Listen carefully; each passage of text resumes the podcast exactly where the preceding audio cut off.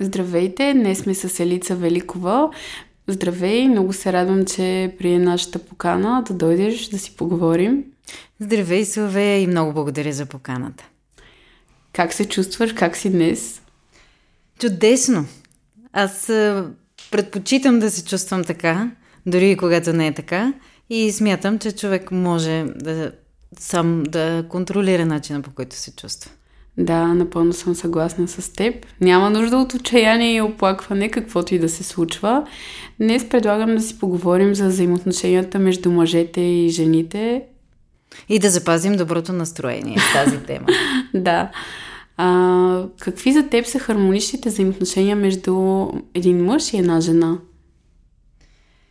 Много може да се каже по темата. Със сигурност те се основават на един добър баланс. И балансът е най-вече в даването и получаването, макар че това звучи много общо.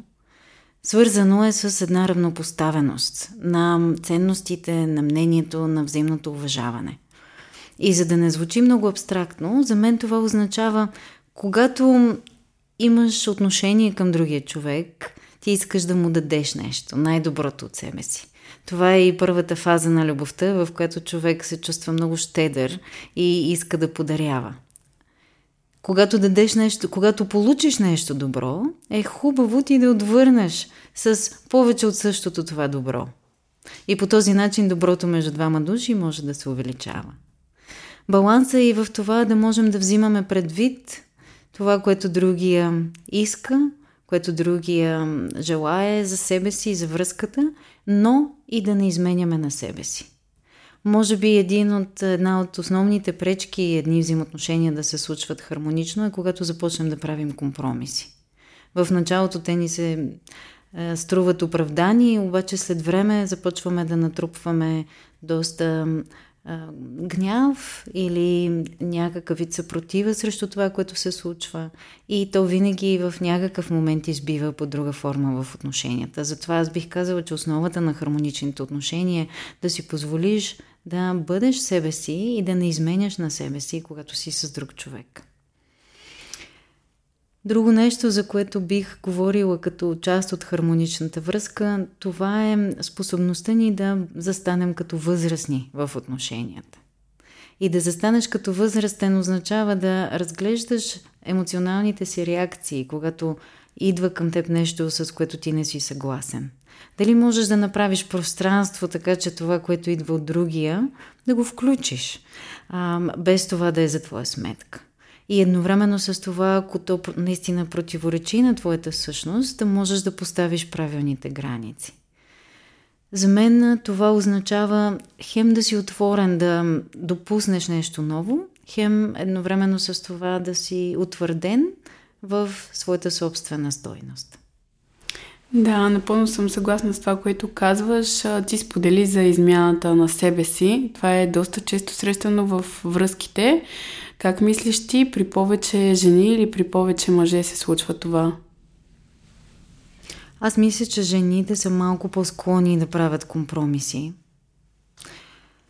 Мисля си, че това е основано преди всичко на един страх в жената, която е, може би, на колективно ниво. За това, че ние не сме пълноценни, ако сме сами. Има повече стигми за жените, които са свързани с това да бъдеш съм самостоятелна. И особено с напредване на годините, това става проблем за много жени. Като че ли сме обусловени хем да искаме да имаме своята самостоятелност и самостойност, хем от друга страна да сме склонни да я предаваме в името на това да запазим другия човек. И аз смятам, че когато се прави този избор а, да остана в отношения на всяка цена, това винаги включва един компромис, с който връзката започва да дава заден ход. И много често в крайна сметка доводи до разпад. Защото този избор да бъдеш с партньора би трябвало да идва от едно органично вътрешно чувство за радост от това, че споделяш своя живот с някой друг, а не от страх, че може да останеш без този друг. Да, страха е много водещ в а, голяма част от взаимоотношенията, страха да не останеш сам. А, масово а, в 21 век а, двойките се разделят, развеждат, а, женат се и след една година, например, се развеждат. Това ли е новото нормално? Може би това се наблюдава в обществата извън България още повече, отколкото тук. Мисля, че тук все още не е склонност, защото м- ние идваме от един по-патриархален модел – а, моите наблюдения са, че по-скоро а, ценността, с която сме възпитани, е да може да задължим, да задържим едни взаимоотношения като дългосрочни и дълготрайни. И на развода или на разделата все още се гледа като на провал за взаимоотношенията. Все едно инвестицията, която си направил, избора, който си направил, са били погрешни. А, тоест, може би в нашето общество все още има склонност да се опитваме на всяка цена да запазим семейството или връзката. И все пак, да, ти си права, че тенденцията е хората много по-лесно да а, се освобождават от взаимоотношенията и дори бих казала по-скоро да не стигат до обвързване. А, това много често се наблюдава. Аз мисля, че за това много спомага, как се нарича, консумеризма. Това, че имаме твърде голям избор – това, че на пазара има много възможности. И то е като да влезеш в един мол. Реално някои взаимоотношения в наши дни се свеждат до това дали е, ще направиш слайп в лявата или в дясната посока на телефона си. Дали ще избереш да се свържеш с някого виртуално или не. И точно това движение, с което ти избираш или не избираш една потенциална връзка, е и лекотата, с която ти след това се освобождаваш от нея. И винаги сме водени от едно вътрешно усещане това, което имам, достатъчно добро ли е? Мога ли да имам нещо още по-добро? Това, в което съм, ме устройва. Обаче, не пропускам ли нещо? Няма ли нещо още по-добро, което ако седя тук, всъщност ще пропусна? Това е желанието за повече. Нашата обща неудовлетвореност и твърде многото а, потенциални възможности, които ние виждаме, заедно с едно надъхване, че винаги там за нас има нещо друго. И всъщност не се научаваме да минаваме през трудностите. Много често, особено по съвременните поколения сега, когато се изправят пред трудности, те са по-склонни а, да пуснат изцяло ситуацията, да се махнат от нея, т.е. да се разделят, отколкото да се опитат да преодолеят някаква трудност или различие. Аз мятам, че нито една връзка не трябва да е на всяка цена и не трябва да се опитваме да я задържим въпреки обективната ситуация, в която се намираме, само и само за да я задържим и едновременно с това ще пропуснем да научим нещо ценно, ако много лесно се научим да се разделяме. Става въпрос не за притежателност, а за осъзнатост. Дали можем да разпознаем кога има една криза какво зависи от нас, за да можем да преминем през нея, какво можем да научим чрез преминаването през тази криза. Всъщност за мен това би било ценно. А, да се премине през една трудност, за да може ти да освоиш ново умение за себе си. Да, казват, че ревността може да бъде полезна в рамките на нормалното. Дали е така и какво значи това в рамките на нормалното? Има ли полезна ревност? Хм. Ами, знаеш, и за мен ревността по-скоро е мръсна дума, защото а, до някъде тя се обяснява с ниско самочувствие, с комплекси, които ние имаме. Какво всъщност е ревността? Страха ни, че ние можем да загубим другия, което означава, че по някаква форма ние се опитваме да контролираме другия човек че ние искаме да си го осигурим и запазим. И все едно имаме право на притежание към свободата и избора на другия човек. Аз мятам, че свободата и сигурността са две начала вътре в нас, които винаги ще бъдат в противоречие.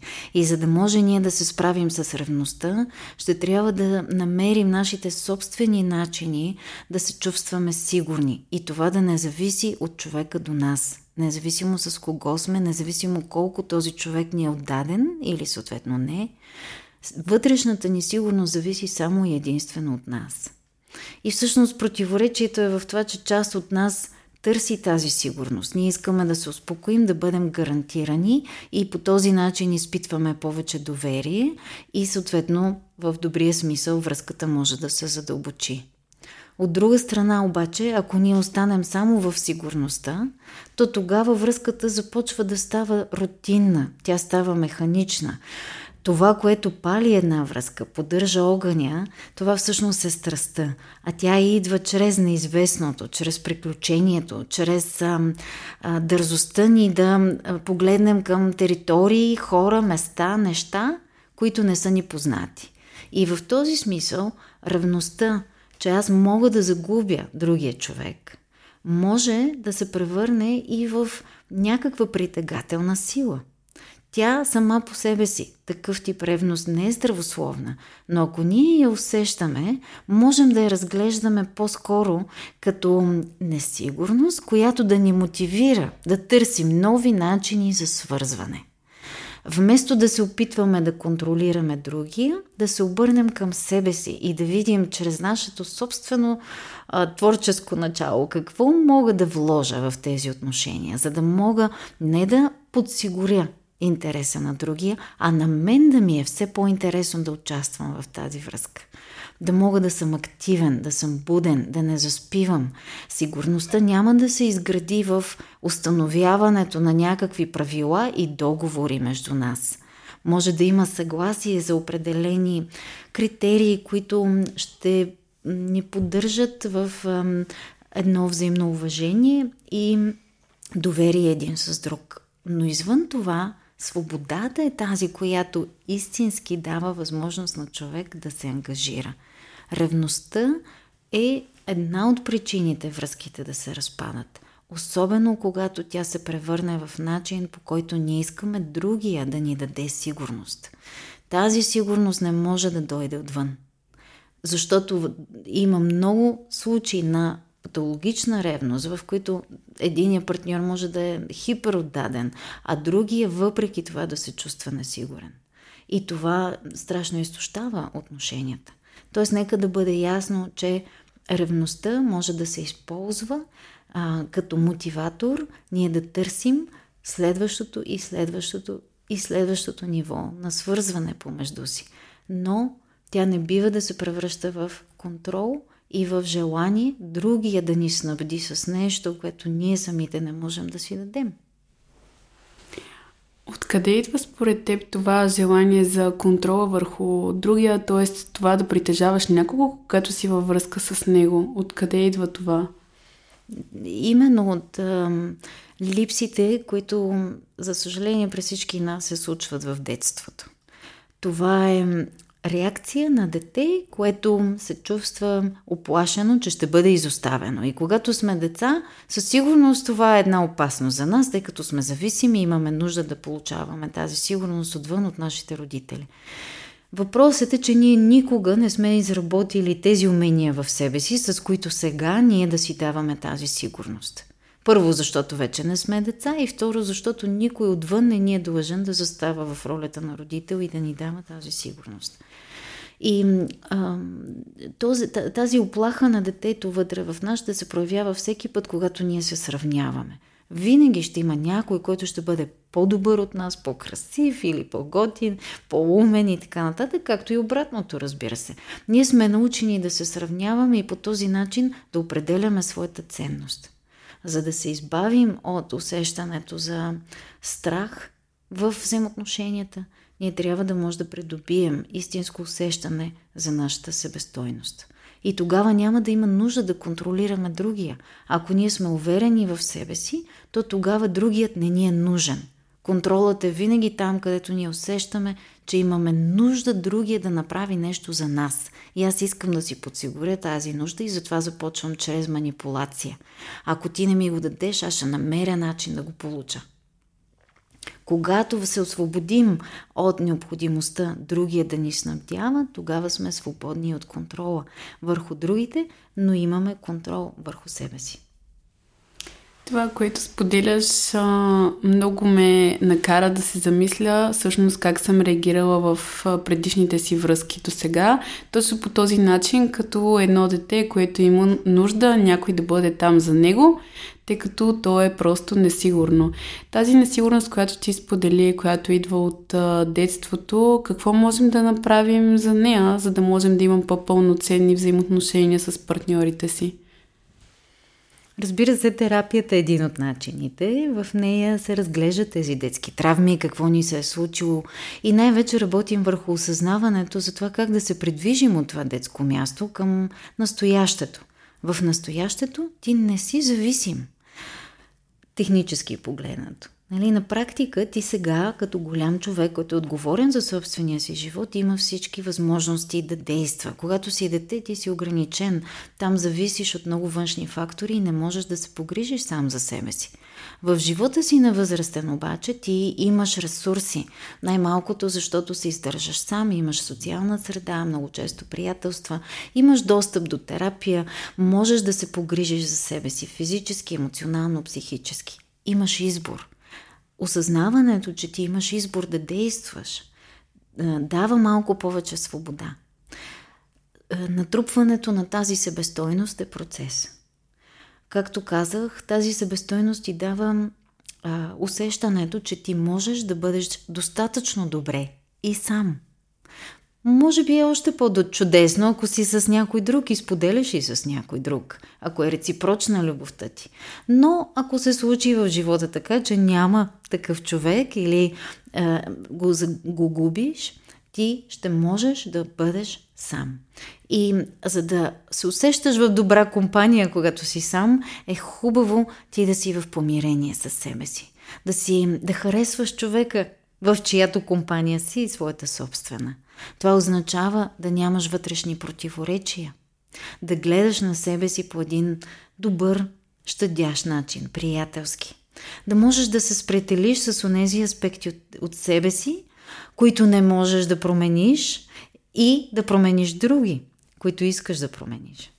И също, разбира се, това означава да усещаш своите силни страни, да ги ползваш и да ги утвърждаваш всеки ден. Обичайно за това помага свързването ни с така наречените ресурси. Ресурс е дума, която е чуждица. Много често хората не разбират какво точно означава това, но съвсем простичко казано това означава дейности, неща, места, хора, ситуации, древни или по-големи неща, които ни дават усещането за подкрепа. Това са добрите ни навици, нещата, които ние правим за себе си, от които се зареждаме. Това са практиките, с които ние показваме на себе си, че можем да се погрижим. И ако ги въведем в ежедневието си, всеки ден обаче, последователно, систематично, те тогава изграждат в нас едно усещане, че ние всъщност обичаме, харесваме, подкрепяме човека, който сме и нашия собствен живот. Ресурсите са древни неща. Дори понякога един топъл душ може да бъде ресурс. Въпросът е да избереш и да го направиш за себе си всеки ден. И ден по ден това ти дава усещането, че ти всъщност правиш нещо за себе си. Да, благодаря ти за ценните съвети, които ни даде и отново ти благодаря за това, че дойде и се съгласи да говорим по тази доста важна тема. И аз много благодаря успех.